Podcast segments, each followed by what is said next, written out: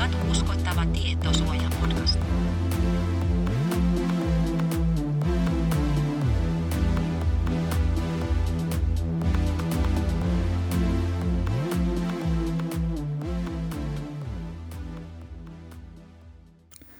Tervetuloa kuuntelemaan Tietosuojamakasiinia, eli katuuskottavaa tietosuojapodcastia. Tämähän podcast kaikille teille, jotka työskentelette tietosuoja-asioiden parissa. Podcastin vakioääninä tuttuun tapaan Hanna Lankinen ja Hannu Järvinen. Ja kuten aikaisemmissakin jaksoissa, olemme tässä podcastissa äänessä yksityishenkilöinä, eli tavanomaiset vastuuvapauslausekkeet ja vastuurajoitukset soveltuvat – Meille voit lähettää palautetta jakson tiedoissa olevaan sähköpostiosoitteeseen. Ja jos käytät vaikkapa sitä kuuluisaa X-palvelua, niin voit seurata meitä siellä tunnuksella TS Makasiini. Olemme nyt tosiaan marraskuussa 2023 ja ehkä tämä jakso on nyt vähän poikkeuksellinen, koska meillä ei ole makasiinityyppisesti useita aiheita, vaan yksi aihe.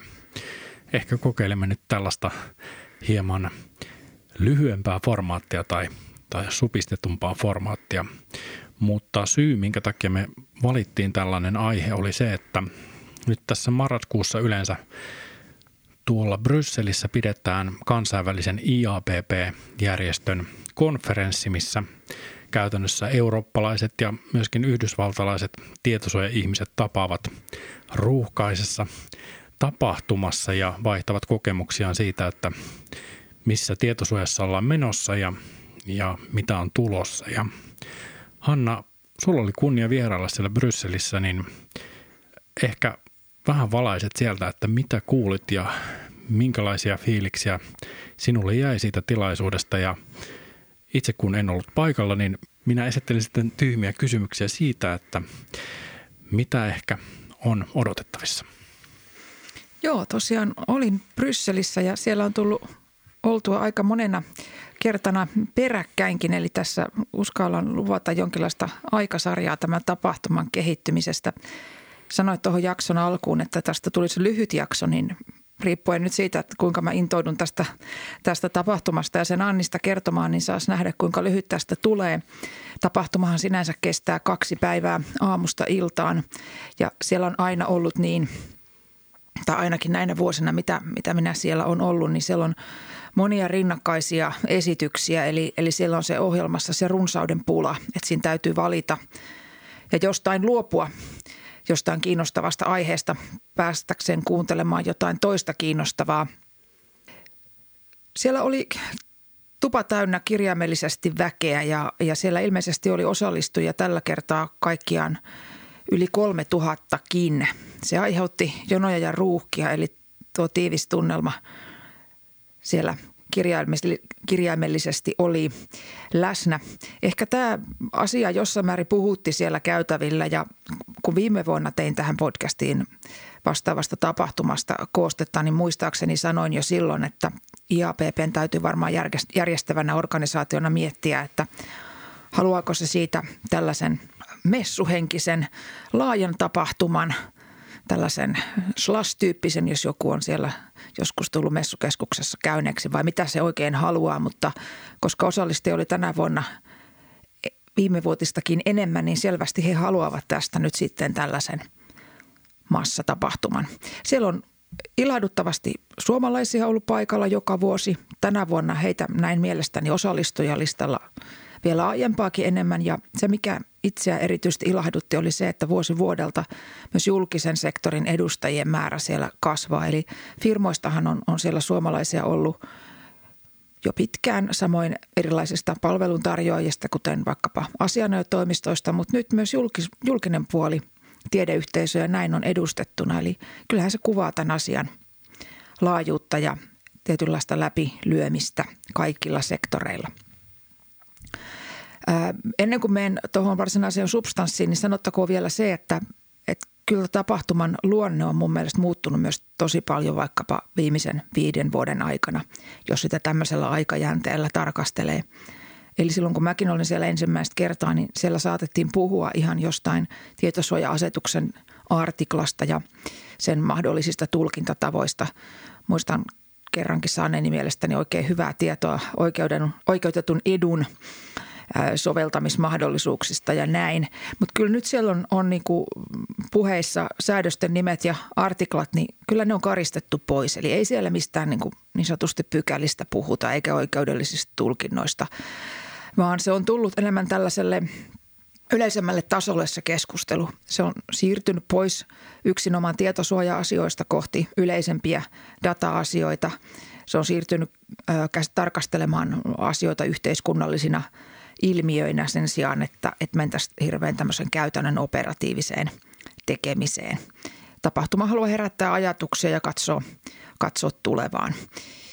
miksi sanon tämän tässä ääneen, niin on, on se, että mun mielestä se sisältö on ennen muuta edelleenkin mielenkiintoinen, mutta jos joku, kuka siellä vielä ei ole ollut, niin harkitsee sinne menevänsä, niin ei kannatakaan lähteä sillä ajatuksella, että viisastuisi niin kuin sääntelyn soveltamistavoista tai, tai kuulisi viranomaisilta ajatuksia siitä, mikä on jonkun artiklan oikea tulkinta. Sitten ehkä pettyy, jos sinne tämmöistä menee hakemaan. Eli osallistuja voi odottaa enemmänkin tämmöistä yleiskuvaa siitä, että mihinkä asiat ovat menossa, mutta ei niinkään sitten semmoisia yksittäisiä neuvoja tietosuojan työkalupakkiin.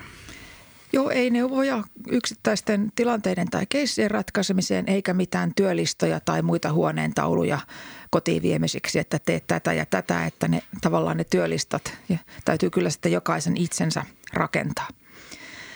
Mutta yksi niin kuin näkökulma, mikä mun mielestä on leimannut erityisesti näitä viime, viime vuosien konferensseja, niin on se, että he keskittyy nyt näemmä yhteen tiettyyn selkeään aiheeseen. On siellä satunnaisia yksittäisiä esityksiä kaikenlaisista asioista, mutta aina joku yksi kantava teema näyttää tulleen valituksi. Ja tänä vuonna se oli yllätys, yllätys tekoäly, eli tekoälyhype oli sinnekin levinnyt ensin järjestäjiin ja sen jälkeen osallistujiin. Tämä on mun mielestä aika hauskaa, koska nyt näyttää siltä, että, että oli kyse mistä hyvänsä tilaisuudesta, niin jokainen itseään kunnioittava järjestäjä tunkee sinne jonkun tekoälyaiheen, että ilmeisesti mitään ei voi järjestää tietosuoja- ja data-alueella ilman kyseisen aiheen käsittelyä.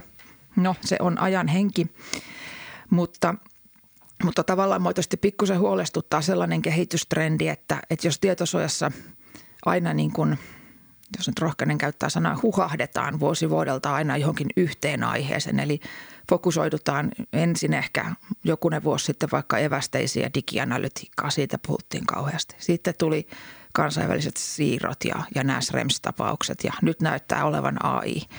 Aika näyttää mitä ensi vuonna ja sä voit Hannu kohta veikata, että mikä on nyt sitten seuraava huahduksen kohde. Mutta niin tai näin, niin sitä tiettyä perustekemistähän ei pitäisi unohtaa, että, että tavallaan niin kuin ajankäytöllisesti ja näin, niin tässä arjen työssä täytyy itse kunkin muistaa, että on sitä paljon muutakin kuin tekoälyhypeä.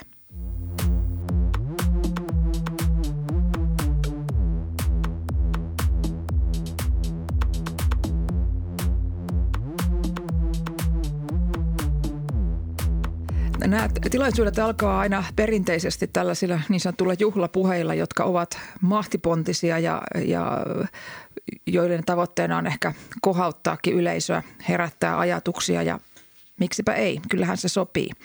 Viime vuonna, jos kuuntelette viime vuoden podcast-koostetta, niin puhuin silloin siitä, että silloin puhuttiin yksityisyydestä uskonnon ja taiteen kontekstissa. Tänä vuonna ei ehkä ihan sille, sille tasolle menty, mutta, mutta tuota – puhuttiin kuitenkin ää, tekoälyn historiasta ja, ja tällaisesta niin kuin hyvin pitkästä traditiosta, mikä tekoälynkin taustalla nähtiin. siellä oli yhtenä keynote speakerinä tällainen henkilö kuin Lea Steinacker erästä tekoälyalalla toimivasta yrityksestä ja hän tässä avauspuheenvuorossaan halusi, halusi tarkastella tekoälyyhteiskuntaa muuttavana voimana ja sanoi sano siellä muun muassa sillä tavoin, että, että niin kuin tätä tekoälyä, jos tarkastellaan, niin jos sitä halutaan ymmärtää, niin täytyy ensin ymmärtää tämä klassinen kolmijako past, present ja future, eli tekoälyä sellaisena kuin se tässä meidän keskuudessamme tällä hetkellä on, niin ei hänen mielestään voi, voi jäsentää ymmärtämättä sitä, että mistä tähän on tai miten tähän on tultu ja mihin tästä ehkä mennään. Ja varmasti näin onkin.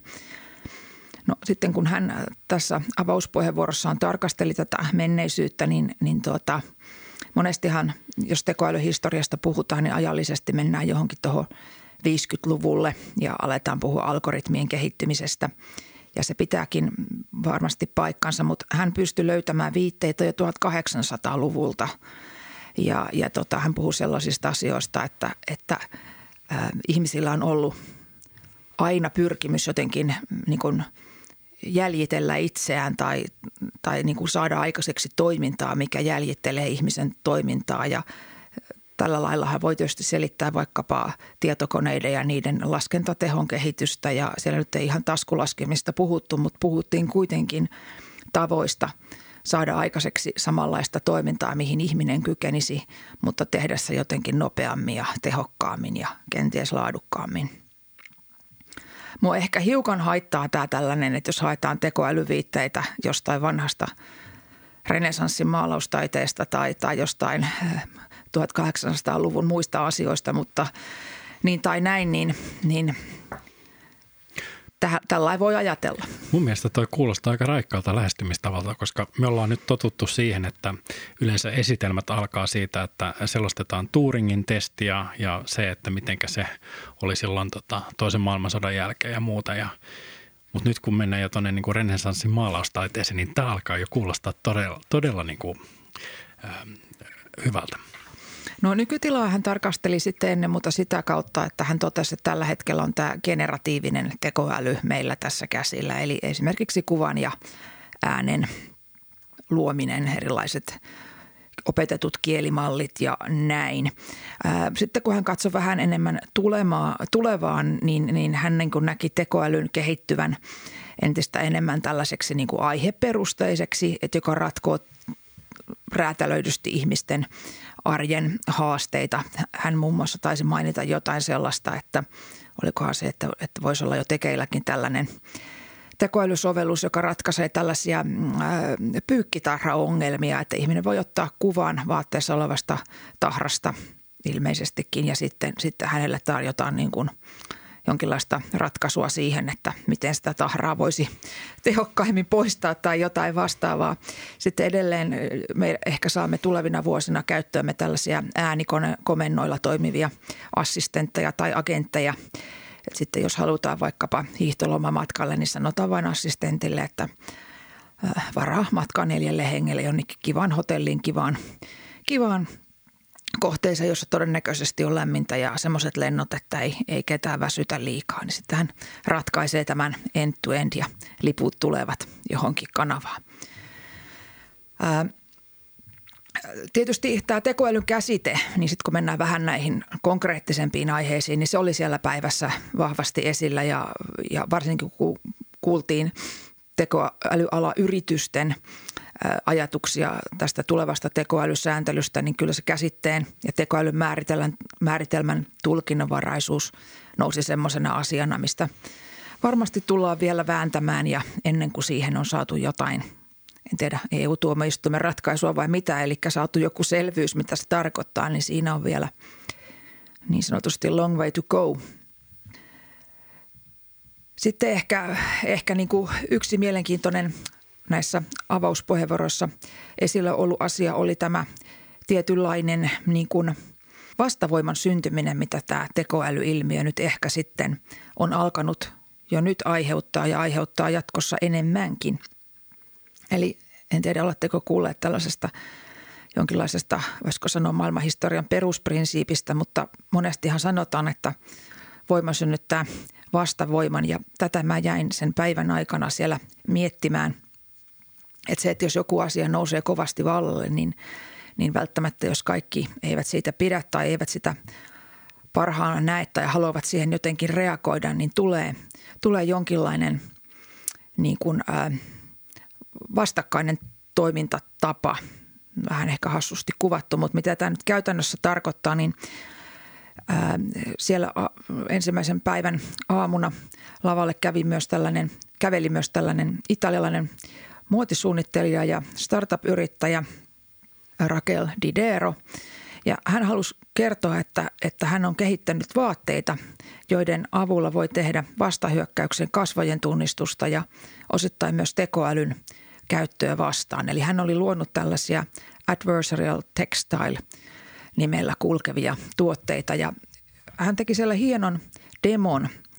Hänellä oli sellaista videota, jossa ihan tuolla kaupungilla kadulla käveli ihmisiä ja siinä oli kuvantunnistusteknologiaa implementoituna mukaan ja ja vähän samalla jos olette Terminator-elokuvan nähneet, niin miten, miten tuota Arnold Schwarzeneggerin näkökenttään tulee erilaisia parametreja ja muita tietoja siinä näkyvistä asioista, niin samalla lailla tässä kadulla kävelevien ihmisten yhteyteen hahmotettiin tietoja vaikkapa heidän iästä tai tulotasosta, siviilisäädystä ynnä muusta. Eli hän halusi ensin osoittaa, että, että se, se datamäärä ja niiden päätelmien kirjo, mitä kuvasta voidaan tehdä, niin se on ehkä laajempi kuin mitä ihmiset äkkiä ajattelee.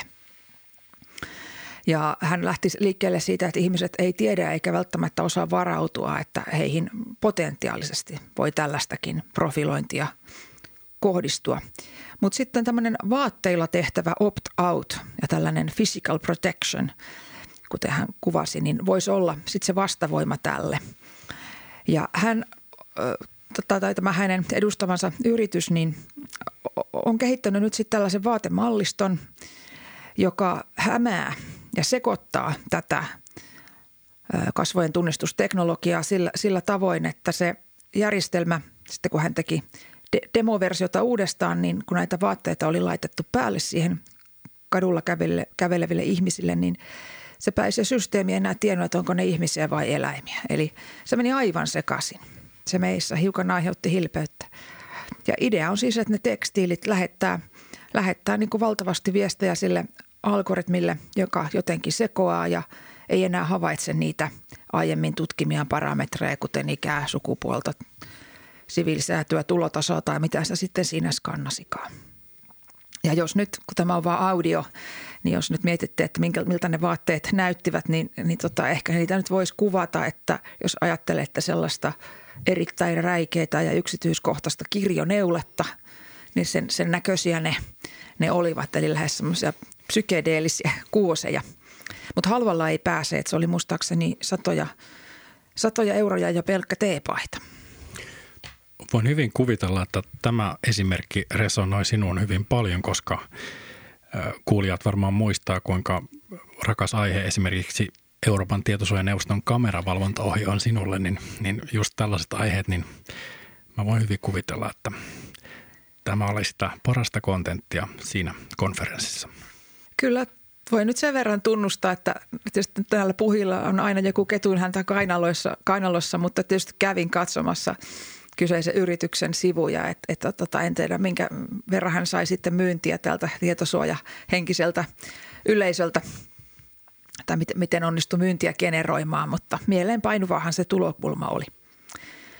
No sitten vielä tekoälyasioiden yleiskuva, niin ää, tilaisuudessa vallitsi jonkinlainen konsensus ehkä siitä, että, että tekoäly varmasti tehostaa ja nopeuttaa työntekoa ja tulee tätä työntekemisen ja, ja elämisen maastoa muuttamaan. Se, että parantuuko tuotosten laatu, niin se on toinen kysymys. Eli tutkimukset ilmeisesti osoittavat, että tekoäly tekee jotain asioita laadukkaammin ja virheettömämmin kuin ihminen, mutta ilmeisesti edelleen tulee säilymään alueita, joilla myös tekoäly tekee virheen. Eli tekoälyn tuotosten virheettömyys ei sitten olisi realismia ja näin ollen tekoälyn hyödyntävässä – tai tekoälyä hyödyntävillä tahoilla olisi tärkeänä asiana tulevaisuudessa miettiä sitä, että mihin asiaan tekoäly käy. Eli missä prosesseissa se toimii hyvin ja missä se tekee virheitä. Ja tämän perusteella pitäisi tunnistaa sitten ne tarkoituksenmukaiset käyttökohteet. Ja kovasti kannustettiin myös siihen, että sen tekoälyn pitää aina olla ihmisen – kontrollissa siinä mielessä, että ihmisen pitää olla ikään kuin sen koneen ohjaamossa ja ratissa ja pystyä tarvittaessa jarruttamaan. Valvonta, eli se, että kun uutta tekoälysääntelyä aikanaan saadaan, niin se, että kuka sitä oikein valvoo, vai hajautuuko se valvonta, eli, eli tuleeko yhden valvojan sijaan kansallisesti esimerkiksi useita toimijoita, niin tämä näyttäytyy semmoisena useimmissakin puheenvuoroissa esiintyvänä kysymyksenä, koska tietysti se, että jos valvonta hajaantuu, niin se saattaa vaikuttaa sen tehokkuuteen ja tietysti potentiaalisesti lisätä myös tulkintojen monenkirjavuutta. Mutta tämä, tämä tulee tietysti sitten aikanaan selviämään, mutta jos ajatellaan Suomen tilannetta, niin kyllähän täälläkin on, kun on spekuloitu sillä, että kenen viranomaisen toimivaltaan tekoälyasioiden valvonta kuuluu, niin siinähän on, kyllä ne taitaa vielä yhden käden sormiin mahtua ne viranomaiset, kelle sitä on mietitty, mutta on, on kansallisestikin useampia vaihtoehtoja. No yksi asia, mikä sitten tekoälymaastossa on hyvä ymmärtää, on se, että tekoälyasetus, siihen että on kahden vuoden siirtymäaikaa suunniteltu sitten, kun se saadaan hyväksytyksi, niin kaksi vuotta siitä eteenpäin, niin olisi soveltamisen alkaminen. Niin joka tapauksessa, vaikka, vaikka aikaikkuna olisi tällainen muutama vuosi eteenpäin, niin tämä uusi tekoälysääntely tulee sellaiseen aikaan, milloin edes GDPR-asiat eivät ole selviä. Eli henkilötietojen käsittelyhän tapahtuu väistämättä hyvin monissa tekoälyasioissa ja sitä GDPR ei voida sivuttaa. Ja näin ollen tässä on tällainen vahva niin kuin riippuvuus tietosuoja-asetuksen noudattamisen ja tekoälyn laillisuuden välillä. Ja se, että jos meillä jo nyt on niin kuin oikeusepävarmuutta ja pitkiäkin prosesseja käynnissä GDPRn soveltamisen selvittämiseen liittyen, niin se niin kuin oikeudellisen epävarmuuden mielessä niin tulevat vuodet saattaa näyttäytyä haastavina ja työläinä ja erilaisiin hallinnollisiin prosesseihin varmasti on syytä varautua.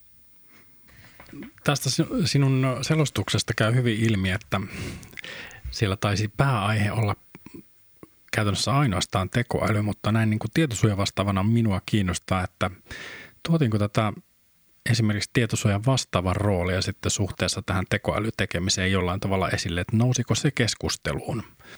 No siellähän, kuten sanoin, niin oli tietysti monet esitykset päällekkäin, eli jouduin valintoja tekemään ja osittain halusinkin keskittyä näihin tekoälyliitännäisiin asioihin, että monta, monta esitystä meni sen takia sivusuun.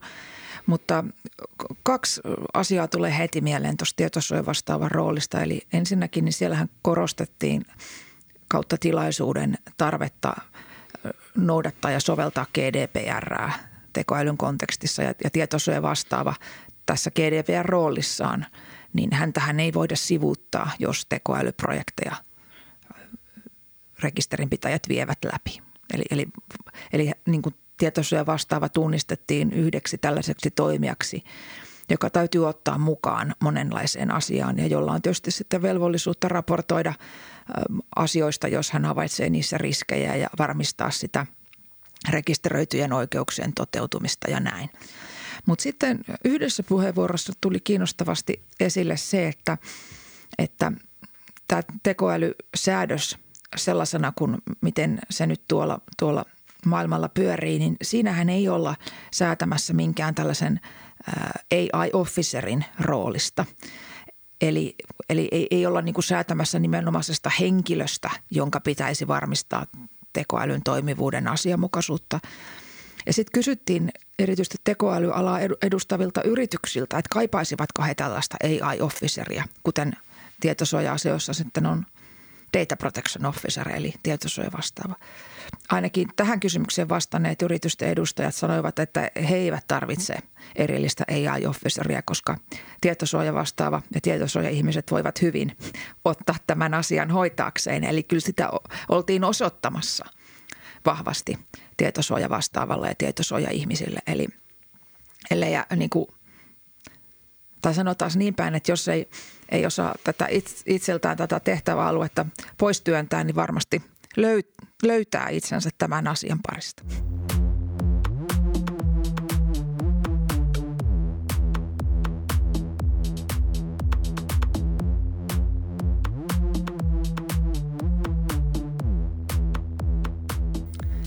No näiden äh, ehkä hetkittäin korkealentoistenkin äh, ja, ja ylätasoisten esitysten ohella, niin kyllähän siellä tuli tekoälystä myös tällaisia konkreettisia yksityiskohtia esille siinä mielessä, että mä yritin kaikkien näiden esitysten aikana, mitä kuuntelin, niin erityisesti laittaa korvan taakse, että mistä asioista ja elementeistä laadukas ja laillinen tekoälytekeminen nyt sitten koostuisi. Eli mitä pitäisi tehdä tai varmistaa käytännön arjen työssä – Ää, niin, niin tähän, jos ajatellaan, että mitä pitäisi tehdä tai varmistaa, niin ensimmäinen asia mun muistilistalle, mikä kertyi, oli se, että tietosuoja-asetusta pitää muistaa noudattaa. Eli, eli siellä useatkin puhujat sanoivat sitä, että ei pidä ajatella niin, että, että tekoälytekeminen olisi mitenkään sääntelemätöntä tällä hetkellä, vaikka sitä tekoälyasetusta ei ole hyväksytty ja se ei ole sovellettavaa sääntelyä. Et sitten kun se AI Act aikanaan tulee, niin se tulee täsmentämään ja täydentämään tätä nykyistä maailmaa. Ja tämä nykyinen maailma muodostuu ennen muuta tietosuoja-asetuksesta ja muusta tietosuojasääntelystä. Ja sitten toki, jos ajatellaan muita oikeudenaloja, niin, niin tekijän oikeuteen liittyvistä kysymyksistä, kilpailuoikeuteen liittyvistä kysymyksistä ja näin poispäin. Eli jos sääntelyn kannalta tarkastellaan, niin valtavan paljon on jo olemassa niitä elementtejä – mitkä tulevat säilymään jatkossakin. Eli ne pitäisi nyt käydä läpi, niiden vaatimukset, ja, ja sitten aikanaan olla valmis niin kuin täydentämään vähän kuin kirsikkana kakun päällä sitten sitä kokonaisuutta vielä niillä ei-ajaktin asioilla. Ja siellä kun oli puhumassa myös oikeusasioista vastaava komissaari Didier Reinders, niin hän kovasti korosti tätä, että tietosuoja-asetus tulee olemaan jatkossakin kaiken AI-tekemisen kulmakivi ja perusta. Ja tämä muu tuleva EU-tason sääntely tulee täydentämään tietosuoja-asetusta.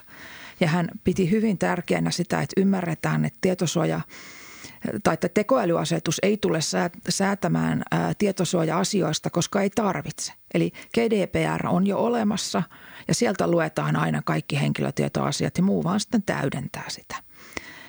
Komissaari Renders korosti kovasti tätä osoitusvelvollisuuden tarvetta tekoälyasioissa ja sitten tätä ihmisellä olevaa oikeutta kontrolloida omaa dataansa siltä osin, jos nyt esimerkiksi puhutaan suostumusasioista tai vastustamisoikeudesta tai muusta. Eli osoitusvelvollisuus ja rekisteröidyn oikeudet niin kuin sieltä puskivat vahvasti esiin.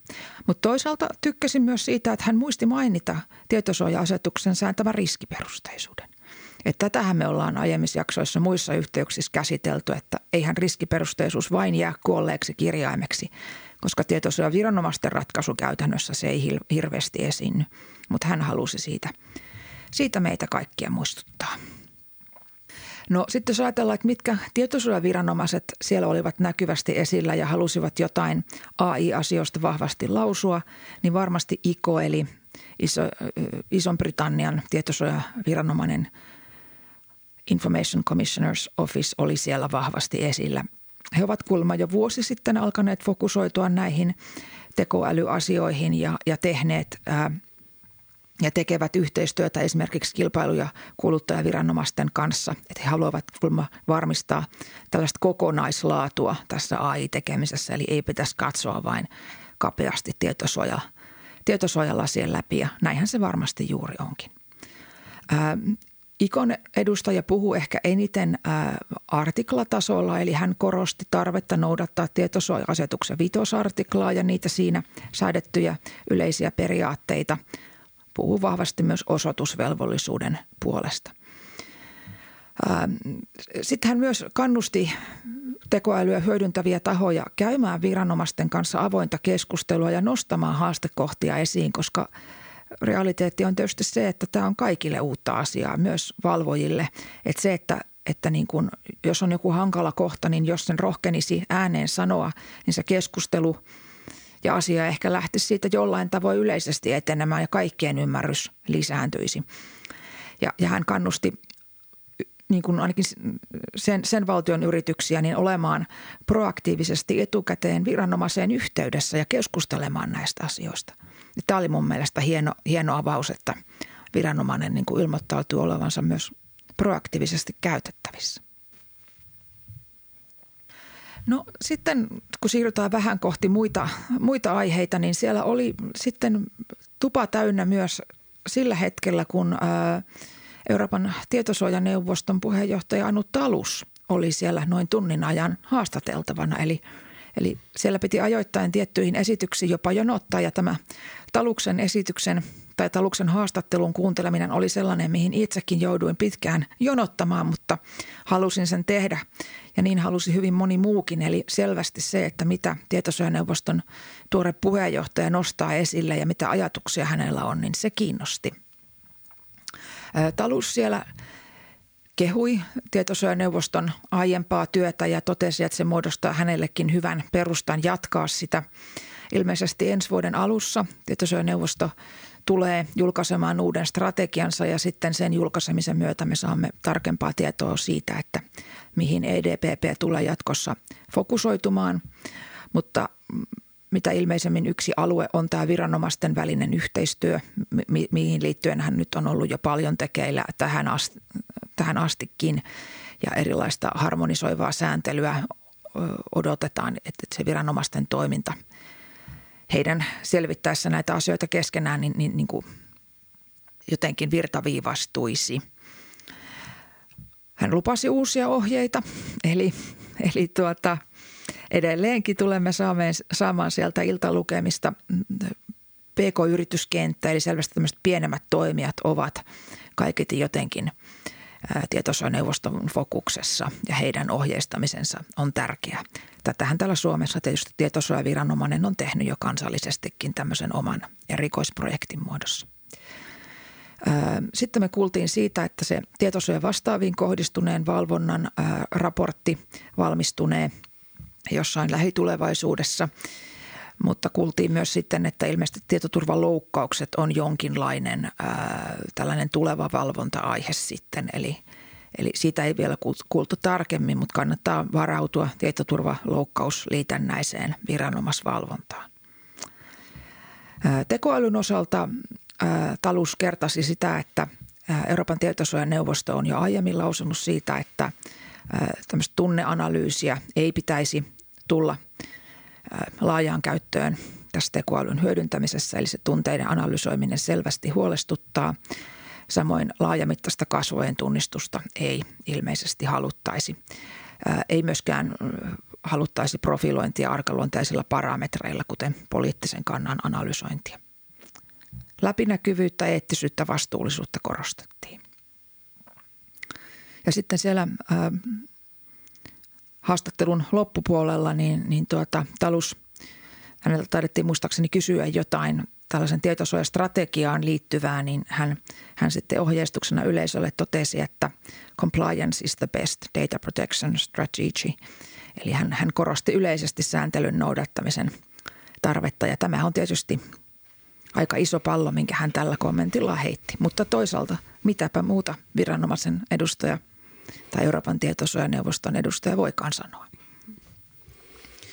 No sitten ää, mä mietin näitä esityksiä kuunnellessani myös sitä, että mitä tekoälyliitännäisiä asioita siellä ei käsitelty. Eli mistä, mistä meillä vielä tulevinakin aikoina varmasti on epäselvyyttä ja mihin tekoälyasetuskaan ei ota kantaan, niin, niin tietysti yksi iso asia on tämä, tämä opetusvaiheen tekeminen. Eli kaikki tietää, että tekoälyn – luominen edellyttää sen opettamista jonkinlaisella datalla ja se, että miten tämä tehdään, mitä, mitkä henkilötietojen käsittelyperusteet siihen soveltuvat, mitä datoja voidaan käyttää, miten siinä varmistetaan ihmisten oikeudet, niin, niin näistä siellä ei puhuttu, mutta toisaalta kuitenkin se opetusvaihe ja se perustan rakentaminen oikein, niin compliance mielessähän on valtavan tärkeää. Eli ehkä sanoisin näin, että, että sitä ei kannata nyt tietosuoja asiantuntijan omassa työssään ainakaan sivuttaa, että pysähtyy miettimään, että tapahtuuko se tekeminen oikein jo siitä opettamisesta lähtien. Tämä saattaa näkyä jossain kumppaniyhteistyössä, että, että saatetaan niin kuin nähdä, että data on arvokasta ja sitä pyritään niin kuin opetuskäyttöön saamaan erilaisilla tavoilla ja erilaisia kanavia pitkin. Ja tämä on, on niin kuin sellaisessa yhteistyöjärjestelyissä varmasti asia, mistä on syytä olla hereillä. Ja muistelen, että oliko se viime vuonna vastaavassa konferenssissa, kun käsiteltiin näitä tekoälyn ihmisille aiheuttamia uhkia, niin siellä oli esillä myös sellainen esimerkki, että kun kuva ja ääni on, on niin kuin arvokasta opetusaineistoa, että, että äärimmillähän joku voi laittaa jotkut piuhat tuonne kadulle ja siellä kuvataan vaikkapa ohikulkevia ihmisiä. Ja se, että tulisi kuvatuksi julkisella paikalla tietämättään – niin, niin sehän voi aiheuttaa monenlaisiakin uhkia. Eli tavallaan niin kuin moninaiset voivat olla keinot silloin, kun, kun tätä opetusdataa hankitaan käyttöön. Ja, ja tota, tosiaan niin muita sääntelyalueita, mitkä tekoälyyn liittyy, niin on tietysti sitten vaikka tämä kilpailuoikeus ja tekijänoikeusasiat, niin kuin todettiin, niistä ei tuolla kauheasti puhuttu, mutta niitäkään ei voi, voi tietysti sivuttaa. No tätä mun selostusta on nyt hallinnut tekoäly, mutta niin se hallitsi sitä varsinaista konferenssiakin. Ehkä sitten ihan muuna aiheena sanoisin no tiedonhallinnan asiat ja tiedon, tiedon elinkaaren kunnossa pitäminen, niin se oli yksi kiinnostava esitys, minkä siellä sitten myös pääsin kuuntelemaan – Eli kuten kaikki tietää, niin datan määrähän kasvaa koko ajan. Dataa niin kuin syntyy määrällisesti enemmän ja, ja sitä niin kuin monistetaan erilaisiin tallennuspaikkoihin. Ja tämä tietysti nostaa esille tiedonhallinnan kysymykset ja kuulimme tässä esityksessä, että tiedonhallinta on tietosuojaa, että niitä on hirveän hankala erottaa toisistaan, koska jos tiedonhallinta ei ole kunnossa, niin se usein aiheuttaa myös – tietosuojasääntelyn noudattamisen ongelmia. Ja miten tämä nyt voisi sitten yrittää ottaa haltuun tämän tiedonhallinnan maaston, niin siellä esityksessä meille annettiin vinkkinä se, että, että tiedonhallintaa pitäisi tehdä reaaliaikaisesti. Eli vähän samalla tavalla kuin nyt tietosuojasääntely edellyttää vaikutusten arviointia tehtävän etukäteen. Et kun vaikutusten arviointia tehtäessä mietitään niitä näitä noita tietosuojasääntelyvaatimuksia, niin pitäisi myös siihen rinnalle integroida nämä tiedonhallinnan periaatteet. Eli tiedon omistajuuden määrittelyt, metatietojen määrittelyt, tietovirtojen kuvaukset, säilytysaikojen määrittelyt. Eli se pitäisi siihen vaatimusten kirjoon muistaa ottaa reaaliaikaisesti mukaan. Ja jos sitten on tiedonhallinnallisia puutteita, niin tässä esityksessä kannustettiin liputtamaan niitä suoraan tietosuojariskeinä. Eli se, että tie, tie, tiedon hallinta implementoitaisiin jotenkin jälkikäteen, niin se ei näyttäytynyt mitenkään suositeltavana asiana. Ja mitä tulee tähän tiedon elinkaaren hallintaan, niin siellä muistutettiin siitä yksinkertaisesta asiasta, että tarve poistaa tietoja on tietosuojan perusasia. Ja se on tietosuojan valvoville viranomaisille tällainen niin sanottu low hanging fruit. Eli viranomaisen on erittäin niin helppo kohdistaa valvontatoimia ja mahdollisesti myös seuraamuksia siihen, jos ilmenee, että, että rekisterinpitäjä ei olisi esimerkiksi poistanut tietoja sen jälkeen, kun niille, niiden säilyttämiselle ei tarvetta. Eli, eli niin kuin, ää, jos tarkastellaan tietosuojaviranomaisten EU-alueella antamia sakkoja tai, tai muita määräämiä seuraamuksia, niin tämä elinkaarehallinta niissä tilastoissa nousee esille ja sitä ei kannattaisi unohtaa. Eli tällainen perustyön tekeminen tällä tiedonhallinnan alueella, niin se todennäköisesti maksaa vaivan. Ja sitten tiedonhallintaan liittyviä riskejä, niin voisi pyrkiä mitikoimaan myös sillä tavoin, että tietosuoja-ihmiset yrittäisi ohjata tekemistä mahdollisimman paljon siihen suuntaan, että, että tieto kerättäisiin niin sanotusti rakenteellisena. Eli jos tunnette, tunnette tämän käsiteparin structured ja unstructured data, niin, niin tämä rakenteellinen tieto on niin kuin helpompi hallita ja käsitellä kuin tämmöinen ei-rakenteellinen tieto. Ja, ja rakenteellisella tiedollahan siis tarkoitetaan sitä, että tehdään vaikka nimenomaisia jotakin rastiruutuun juttuja tai pudotusvalikkoja, eli tietyllä tavalla formalisoidaan sitä tiedon sisältöä ja sen esittämisen tapaa. Ja näin ollen, jos vaikka pitää tehdä jotain elinkaaripoistoja, niin pystytään selkeästi määrittelemään ne kentät, missä oleva data pitää poistaa. Sen sijaan tämä ei-rakenteellinen tieto tarkoittaa sitten esimerkiksi vapaa tekstikenttiin – kertyvää tietoa tai, tai tämmöisiin ei, ei niin kuin keskitettyihin tallennuspaikkoihin vietyä, vietyä tietoa. Ja tämä, tämä niin kuin vahva viesti tietosuoja-ihmisille oli se, että, että jos tätä vaikutusten arviointia tehdään, niin pitäisi muistaa kiinnittää huomiota myös siihen, että, se kertyvä data, niin syntyykö se rakenteellisena vai ei rakenteellisena. Näin. Haluatko kuulla vielä jotain vai riittikö tämä? Tuliko sellainen tunne kuin olisit ollut itsekin paikalla? Meinasin juuri todeta, että tämä oli aika laadukasta raporttia tapahtumasta ja varmasti sain oikein hyvän kuvan siitä, että mitkä oli keskustelun painopisteet ja mihinkä asioihin tässä varmasti pitää itsekin kiinnittää huomiota. Nämä oli hyviä nostoja esimerkiksi tiedonhallinnallisista, tiedonhallinnallisista kyvykkyyksistä ja muusta. Ja mä taisin olla väärässä. Ei tämä nyt ihan hirveän lyhyeksi mennyt, koska tota, mutta en malttanut keskeyttää, koska tosiaan hyvää raporttia ja kaikille varmaan hyödyllistä tietoa. Niin mä ajattelin laittaa sulle aineistoa, aineistoa minkä sä voit sitten leikkauspöydällä editoidessa käsitellä. Tokkopa. Tästä nyt enää mitään pois otetaan. Mutta tämä oli nyt tämmöinen yhden aiheen jakso. Ensi kerralla jotain ehkä muuta. Jatketaan jouluodotusta. Nei, det er det.